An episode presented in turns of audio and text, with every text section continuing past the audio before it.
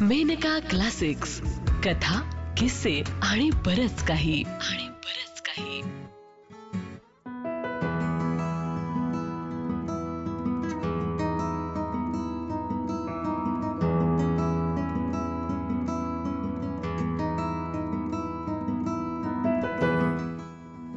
कथा हात. लेखिका वैशाली परांजपे. वाचन अनुराधा विनायक गटणे. मोकळ्या पटांगणात उभारलेला मंडप वरून आणि चारी बाजूंनी बंद रंगीबेरंगी कापडाने. मंडपभर गाद्या पसरलेल्या त्यावर पांढऱ्या शुभ्र चादरी. कार्यक्रमाला शोभेलशी भारतीय बैठक. मंडपात लहान मधले थोर सगळ्यांची गच्च गर्दी झालेली. फेब्रुवारीतली संध्याकाळ उन्हाळ्याच्या उंबरठ्यावरची. पण अजून थोडीशी थंडीत रेंगाळणारी. त्यामुळे रंगीबेरंगी स्वेटर्स मफलर कानटोप्या यांचे पुंजके ठिकठिकाणी. असंख्य प्रकारची माणसं वेगवेगळी दिसणारी वागणारी. एक रसिक तर अगदी शेरवानी जाकीट आणि डोक्याला फरची टोपी आणि तोंडात पान घोळवत रसिकपणे झुलत बसलेला. कार्यक्रम सुरू व्हायच्या आधीच माहोलने त्याची समाधी लागलेली. काही बायांनी कौतुकाने गजरे माळलेले लुगड्यांमधल्या बाया साड्यांमधल्या बाया पंजाबीमधल्या बाया. कुणाचा आंबाडा कुणाच्या वेण्या कुणाचे डुलते केस. असंख्य प्रकार. ती पण त्याच्याबरोबर आलेली. नवऱ्याबरोबर. खास ठेवणीतली साडी आणि मोजके दागिने घालून. अंगावर लोकरीची शाल. तो रेशमी झब्बा आणि पायजमा घालून आलेला. धड तरुण नाही धड म्हातारं नाही असं जोडपं. मुलं मोठी होऊन मार्गाला लागली आणि संसारातून थोडी फुरसत मिळाली म्हणून दोघांनी ठरवलं. अशा जलशांना सभासंमेलनांना बैठकींना नाटक सिनेमाला जायचं. पुन्हा थोडं तरुण व्हायचं स्वतःवर पैसा खर्च करायचा. तसं जवळजवळ सगळ्या बाबतीत दोघांचं एकमत असायचं. दोघं एकमेकात बऱ्यापैकी गुंतलेले. तिच्या जयश्री गडकरी चेहऱ्याबद्दल त्याला कमालीचं कौतुक. ती आपली हक्काची फक्त आपली याचा त्याला मोठा अभिमान. ती त्याचा जीवनातला सर्वात मोठा ठेवा. तिने त्याला नवरा म्हणून पूर्णपणे पत्करलेला. आपला म्हटलेला तो गाणारा संगीतातला दर्दी वगैरे म्हणावा तसा. ती फक्त ऐकणारी. शास्त्रीय संगीत असतं एवढंच फक्त जाणणारी. बाकी राग लोभाचं ज्ञान नसलेली. तर असे हे दोघं. घाईघाईने संगीत सभेच्या ठिकाणी पोचलेले. थोडेसे उशिराच. फेब्रुवारीतला सुटलेला वारा धूळ पानं घेऊन लकेर घेत घेत उडणारा. त्यामुळे मंडपात देखील लोकांइतकीच धूळ जमलेली. दोघांनी पादत्राणं आपापल्या हातात घेतली आणि गर्दीतून वाट काढू लागली. मंडप खचून भरला होता. दोघांची इच्छा होती मंचाच्या समोरच्या भागातल्या गर्दीत बसण्याची. पण मांडी टोकून बसलेल्या गर्दीतून जास्त पुढे जाणं शक्यच नव्हतं. अखेर मंचापासून बरंच दूर आणि काहीसं तिरपं बसावं लागलं. थोडीशी मोकळी जागा पाहून दोघं पटकन खाली बसले. मागचे थोडे कुरकुरले पण दोघांनी कान बहिरे केले. समोर दूर होता दिव्यांनी उजळलेला मंच. चकचकीत माईक्स मागे पडद्यावर सजावट तबला डग्ग्याचं सुरेख चित्र वर संस्थेचं नाव आणि खाली लफ्फेदार अक्षरातलं उस्ताद झाकीर हुसेनचं नाव. ते पाहून त्याच्या डोक्यात केव्हाच तबला वाजायला लागला होता. तिला आठवत होता ताजमहाल चहा आणि वाह ताजवाला काही वेळानंतर टाळ्यांच्या कडकडाटात उस्तादांचं मंचावर आगमन झालं. रेशमी जांभळ्या रंगाचा बुट्टे असलेला झब्बा आणि भरघोस काळ्या कुरळ्या केसांच्या टोपलीत बसलेला गोल गोल गोड गोड गोरा गोरा चेहरा.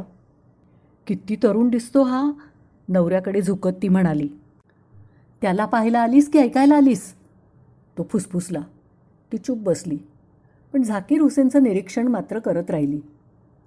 मंचावर सगळं चित्र ठीकठाक बसलं.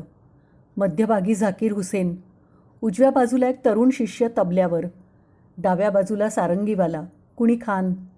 आणि मागच्या बाजूला तंबोरा घेतलेली एक मुलगी. स्थितप्रज्ञ चेहऱ्याची. तारा छेडत बसलेली. झाकीरने सभेला नमस्कार केला आणि गोड हसला. ती त्या हास्यात विरघळली. निवेदिका ध्वनिक्षेपकासमोर आली आणि खूप खूप विशेषणं लावत खूप काहीतरी अलंकारिक बोलली. त्यात उस्तादांची स्तुती देखील आली. उस्ताद मानेला झटका देत कुरळे केस उडवत मिश्किल हसला. ती पुन्हा विरघळली. फारच आवडला मला हा तिने गुपित सांगितल्यासारखं नवऱ्याला म्हटलं. आता गप्प बैस. ती गप्प बसली. निवेदन संपलं सभा स्तब्ध झाली सर्वत्र निशब्द. कोणत्याही क्षणी जलसा सुरू होणार होता.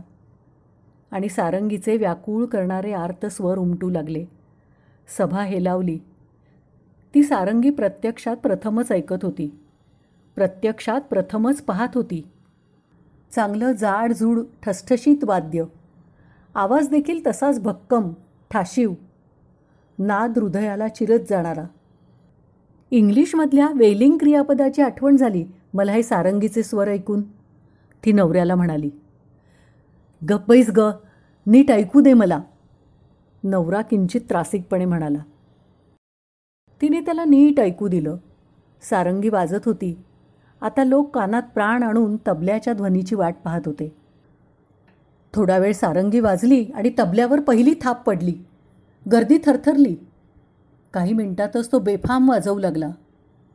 तिला स्टेजवरचा झाकीर हुसेन पूर्णपणे दिसतच नव्हता. कधी त्याचे तबल्यावर आपटणारे हात दिसत होते तर कधी त्याचा चेहरा तर कधी काहीच नाही. सभा मंत्रमुग्ध झाली होती.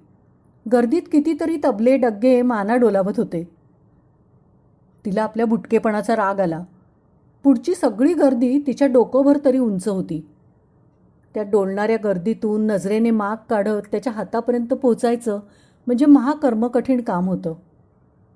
मान उंचावून उंचावून दुखू लागली होती. मला नीट दिसत नाही आहे हो. इतकी डोकीमध्ये येत आहेत अखेर ती केविलवाणेपणे म्हणाली. तबला ऐकायचा असतो पाहायचं काय त्यात? तिचा उंच नवरा म्हणाला. पण तिला तबल्यावर नाचणारी बोटं पाहायची होती. इतका दिव्य नाच जे हात काढत होते ते हात तिला पाहायचे होते. तृप्ती होत नव्हती. थोड्या वेळाने ती शेजारच्या बाईला म्हणाली काही दिसलं नाही की फार वाईट वाटतं नाही? शेजारची समदुःखी निघाली. म्हणाली हो ना पाहण्यात जी मजा आहे ती नुसती ऐकण्यात नाही. मग कधी मान उंचावून तर कधी मान खाली घालून ती ऐकत राहिली. जमेल तितकं पाहत राहिली. झाकीर हुसेन वाजवतच होता. वाजवतच होता. त्या संध्याकाळी कधी कुरुक्षेत्रावर फुंकल्या गेलेल्या शंखाच्या ध्वनीने मंडप भारून गेला तर कधी पाण्याचं झुळझुळणं गर्दीच्या कानाकानापर्यंत वळणं घेऊ लागलं. तबल्यावर कधी धातूंचा खणखणाट झाला तर कधी वाहनं पुरपुरत आली. कितीतरी प्रकारचे आवाज त्यांनी लिलं या तबल्यावर काढून दाखवले. आगगाडीच्या धावण्याचं संगीत रेला त्याने वाजवलं आणि ती लहान मूल झाली. आगगाडीची झुकझुक ऐकत राहिली. भान हरपून ऐकत राहिली. तबल्यावर शब्द वाचू लागले. अतिविचित्र. राधाकृष्णाचे प्रेमाचे कृतक कोपाचे संवाद झडू लागले. ती त्या सगळ्यात बुडाली. राधा कृष्ण राधा कृष्ण तबला माणसासारखं बोलत होता. इकडे नवऱ्याची हाताने मांडीवर आपटी थापटी चालू होती. बोटांवर मात्रा मोजणं सुरू होतं. कधी मांडीवर पंजाने ठेका धरणं चालू होतं. मधूनच वा वा हा! म्हणून तो सुद्धा इतरांसारखा मानेला झटका देत होता. स्वतःचं संगीताबद्दलचं शास्त्रीय ज्ञान आणि उस्तादाचं वाजवणं पडताळून पाहत होता. पण तिचा आनंद निर्भेळ होता. तिला संगीताचं शास्त्रीय ज्ञान नव्हतं पण संगीताचं ती मुक्तपणे आकंठ पान करत होती. लोकांच्या बरोबरीने टाळ्या वाजवत होती अगदी उत्स्फूर्तपणे. काहीतरी अवघड उस्तादाने सहजपणे वाजवलं म्हणून कौतुकाची शास्त्रीय दाद म्हणून नव्हे तर नुसतंच वाजवणं आवडलं म्हणून. कानांना मनाला दृष्टीला आवडलं म्हणून. जलसा संपेपर्यंत तिची अक्षरशः समाधी लागली. सभा संपली गर्दी हलू लागली. तिला अगदी उसासून वाटलं. स्टेजवर जावं त्याला म्हणावं बाबा रे मला संगीतातलं काही समजत नाही पण तू वाजवलेलं आवडलं. अगदी खूप आवडलं पण मला विलक्षण ओढ वाटते ती तुझ्या हातांची. मला फक्त एकदा ते हात माझ्या हातात घेऊ दे. मला त्यांना कुरवाळू दे. मी कृतार्थ होईन. मला अधिक काही नको.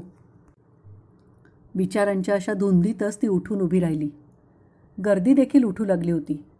आणि नवऱ्याने हक्काने तिचा हात आपल्या हातात घेतला होता. अगदी घट्ट धरला होता. गर्दीतून तिला सुखरूप बाहेर काढण्यासाठी. आणि तिच्या लक्षात आलं या हातांनी तिला त्या हातापर्यंत पोचू दिलं नसतं. कधीच कधीच पोचू दिलं नसतं. आत्ता आपण ऐकलीत वैशाली परांजपे लिखित अनुराधा विनायक गटणे यांच्या आवाजात हात.